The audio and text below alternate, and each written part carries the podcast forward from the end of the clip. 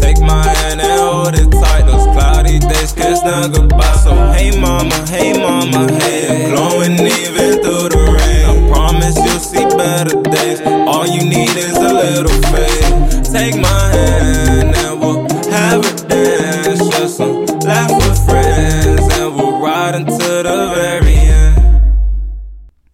What's up, y'all? Welcome back to another episode of the My Sisters Glo podcast, where we talk about all things faith, all things motherhood, and how we can grow together through sisterhood. I'm your host, E Mase. If this is your first time listening, welcome, welcome, welcome. And if you're a repeated listener, what's up, sis? Glad to have you back. So, y'all, I am so excited because we are getting into one of my favorite topics today, which is about mental health. For those of you who don't know me, I am almost a master's level therapist. I am in school to become a therapist. I graduate May of 2021. Woo woo! So excited to be almost done. But in the meantime, I have been interning, getting my hours in. So I've been learning more and more about mental health by actually being on the clinician side. And like, let me tell y'all, it has opened up a whole new can of worms for me because I knew about mental health because you know I was going to school for it. But when I'm in session and I'm like looking at these theories and putting them to work, it really comes alive for me. So I wanted to do a series here on the show because we need to talk about mental health, especially as mothers. Mental health is something that commonly goes untreated for mothers, especially black and brown mothers. So I actually found some statistics to support the um, necessity of us talking about this um, this topic. So there's a website called minorityhealth.hs.gov, and that stands for the U.S. Department of Health and Human Services Office of Minority Health. So um, some of the statistics that I saw were quite alarming. They're fairly new. I mean, 2000. These are like from 2016, 2017, which is just a couple years ago. Um, so this data is really relevant. But it says that poverty level and mental health status um, and African Americans living below the, the, the poverty level, excuse me, as compared to those over twice the poverty le- level, are twice as likely to report psychological distress. So, like, let's just keep it real. Like, when we look at like our projects and the ghettos or whatever, there are a lot of black and brown moms existing in that space. That's just the realities of it. Those moms are twice as likely to have some kind of psychological distress over their counterparts who do not live in these neighborhoods. In 2017, there was a suicide leading cause of death for African Americans ages 15 to 24. It doesn't say whether it's male or female, but that is still a problem. The death rate for suicide in African American men was four times greater than for African American women in 2017. That's a problem. However, the, over, the overall suicide rate for African Americans is 60% lower than that of the white and Hispanic population. But African American females, grades 9 to 12, were 70% more likely to attempt suicide in 2017 as compared to non Hispanic white females of the same age. So when I look at this and I'm like, wow, like this is a problem across the board. I know I talked about males and I talked about some um, age groups that aren't necessarily in um, our uh, populations as moms, but this this is a family problem.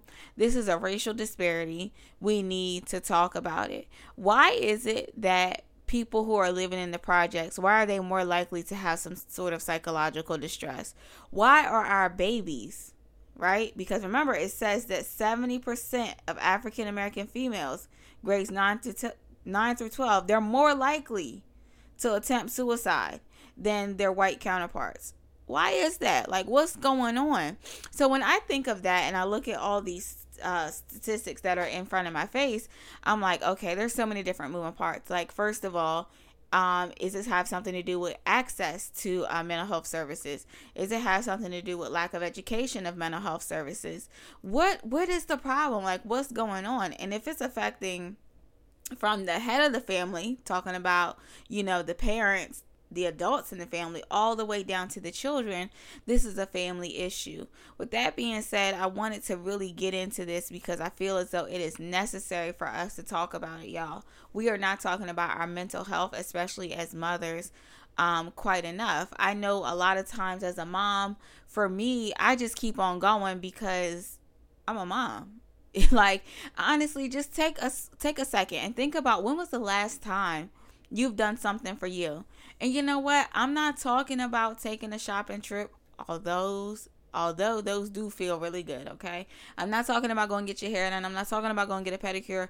I'm talking about real self care. If you are just now tuning into this podcast, go back to season one finale. Um, I did an um, interview with Ari, and maybe I'll bring her back because this is so necessary. I did an interview with Ari on the importance of having like true self care, and she talks about self care from a perspective of really taking care of ourselves, not just doing things that feel good to us. I think that oftentimes as moms, we are that group of people that we we put us on the back burner last and we do it to ourselves. I don't think that our family intentionally uh, neglects us or, or our mental health. Excuse me, y'all. I got hiccups. This is really childish in the middle of recording. And with that being said, it just made me begin to think about how many times are we sacrificing ourselves thinking that it's for the betterment of our family, but truly we're just neglecting ourselves. So what I mean by that is like I told y'all in the beginning of the show, like I have been interning. So, you know, I'm seeing more things up close. You know, I've been in school, I've been in this program for three years, and we do a lot of things with working um out you know different case scenarios you do these different vignettes and you know you get these case conceptualizations and everything and you see it on paper but it to be on paper and to actually see it play out before your own eyes is something completely different and more times than not i am sitting across from a person um, whether that's a child or an adult who has ultimately been impacted by the decisions of their parents. So when you think about it in terms of the uh, the um how things are passed down from our parents think about like what is it that you want to pass down to your children I know for me, I definitely don't want to pass down um, anxiety to my children. I don't want to pass down unhealed trauma to my children. But more oftentimes than not, we do that. And it's not that we're doing it intentionally, but it's because we're not necessarily paying attention to what's right in front of us. And I think that our mental health is sometimes easier to ignore over our physical health because I think that it's easier to like stuff down or push away. I was talking to a friend the other night and you know, she was just kind of like, you know, I never understood how, you know, you have people who react to their trauma in a sense of like, listen, I need help, I'm to get help. And then you have other people who are just like, nah, I ain't nope, I ain't saying nothing, I ain't doing nothing. And I began to explain to her that our brain is literally designed to protect us. So you have people who um, are on one side of the coin, right? I know that something happened. I know it wasn't right. I need to talk to somebody. I need to get help. And that's how they look at themselves as like, listen, this is how I'm protecting myself. That's how their brain thinks. And then you have the other side of the coin where you have the people who stuff that down. No, it never happened. Or yes, it happened and I'm not talking about it. It was a long time ago. I'm over it. I'm pushing it down, stuff, stuff, stuff, stuff, stuff. The unfortunate thing about that side of the coin is that when you continue to stuff down things, habits, ways of thinkings, um, you know, all in the name of you just want to be over it is it's quite like an infection. You just stuff it down long enough, it will begin to touch and infect other areas of your life. And so this is why I really wanted to bring mental health to this platform to one, make it a normal conversation. It is okay to not be okay. And I know that that's super cliche. I know that we hear it and we see it everywhere. But like really, it's, it's okay to not be okay. And we have to stop shaming mothers who need mental health services whether that's a therapist, whether that's psychiatric services. I don't know what it is that you may possibly need, but we have to stop shaming ourselves as moms we have to stop shaming other moms who need that help. And I just wanted to make this a comfortable space. So I'm going to drop my email in the show notes because I want to make this a conversation. I want you guys to email me all of your questions because I'm going to get all hands on deck. I have some mental health professionals in my corner that I think will be really, really beneficial to our audience. So please email me your questions or your concerns about mental health. And even if it's not your mental health, the mental health of your children. A lot of times our kids are going through things um, developmentally that we don't understand, and we might just think our kids are being like going through a weird and crazy phase or something. But sometimes understanding that mental health component through all of that does help. So one of the things that um, I'm going to do is, like I said, I'm going to have guests on the show for this series, but I do want to hear from you guys as the audience. We have um, consistent listeners. I can see them on the the back end side. So I really want you guys to engage throughout this process. I want you guys to be sure to um, give your input because it is so very necessary. Um, that we talk about this. And you know what? Sometimes, if we're just being real, the mental health may not necessarily come from you, but some of us are cleaning up from our parents' generation. We're cleaning up from our parents' parents' generation. And it really seems unfair, but it's like, what's the alternative? We keep letting it flow to our family. We don't take care of it, and now our kids got to deal with it. Like, that ain't hot. That's not what's up. So, yeah, y'all, this is the series that I want us to get into. And as always, I have found some scriptures to support it. And y'all know how I am. I'm down with Jesus on this show. That's just what it is. I often try to find almost everything I'm going through in the Bible because I feel like we live in a world that is everybody has an opinion, everybody has a theory, everybody has a thought process. And I'm like, God, sometimes I don't know what to believe. But I truly believe that the word of God is one thing that is sound and true consistently over time.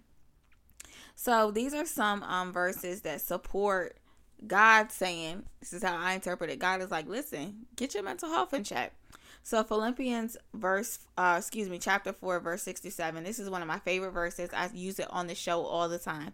Do not be anxious about anything, but in everything by prayer and supplication with thanksgiving let your requests be be known to God. And the peace of God which surpasses all understanding will guard your heart and your mind in Christ. First Peter 5 and 7. Casting all your anxieties on him because he cares for you. Second Timothy 1 and 7. For God gave us not the spirit of fear, but of power, love, and self control. So these are just a few uh, scriptures that I feel like, you know, God is saying, like, listen, you're going to feel anxious in this lifetime. You're going to feel fearful in this lifetime. Things are going to happen. They're going to overwhelm you. But find refuge in me find refuge in me. And I want to just say that just because I'm doing this series on mental health, I'm not by any means saying sit down your faith. But what I am saying is that there is room for mental health in motherhood, there is room for mental health in faith. As a matter of fact, there's a scripture that says faith without works is dead. And I love that scripture because it um, lets me know that I can have faith in my father. Um, I can um, you know, trust that he's going to do what he needs me to do, but that also I need to um not pull myself up, but just that I if God has given me resources, it's okay to use them. So that scripture is James chapter 2 verse 14. What does it profit my brethren if someone says he have faith but he does not have works? Can faith save him? So this I really really love that scripture because it literally says like it's okay to use the resources that God gives you. Therapists and mental health resources are God giving resources. Like he put people like myself and many other clinicians across the world on earth for a reason. He gave us this area of expertise for a reason. He graced us to be able to deal with this for a reason so that we can not just refer back to his word for comfort, but we can work that thing out strategically. Every time we have a show, y'all, without fail, and if you, again, if you're a first time listener, go back and listen. Every time we have a show, I always talk about how to think, how to approach things spiritually, because I truly believe that the Bible is my foundation but also how to approach things strategically in a practical way. And that's what this series is about. So listen, homework, y'all. This is what I want y'all to do till next week when we have our first guest. I want you to think about what it is that you do for self-care. And remember, self-care is about take truly taking care of yourself, not just doing things that feel good for you, but taking care of yourself.